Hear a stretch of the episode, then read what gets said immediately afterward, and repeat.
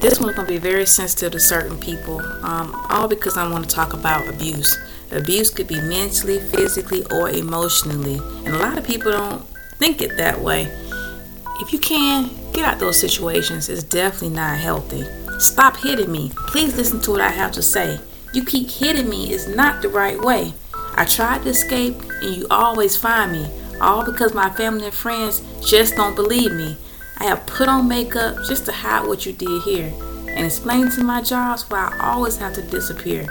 I have lost hope, no self esteem, because now I feel that no one will love me, so I'm hoping I'm dreaming for real.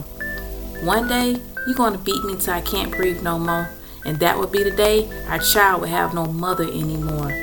I hope he don't grow up with the pattern he see here. I would feel bad because I have could have stopped it. It truly right here. One night, I grabbed my child and ran until I couldn't stop, but all I heard was those rapid gunshots. My child is gone. It's all because of me. So I'm praying to God that He release me and be free. He ran up to see what he had done. Before I knew it, he released a black gun. Not on me, but a shot to his head. And now my child and husband is totally dead.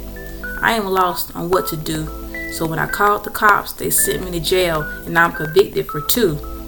All I had to do is report it every time, and now I'm serving for two deaths, and I didn't do the crime. Lord, please pray my appeal goes through, especially since I'm suffering through all the pain I just endured, times two.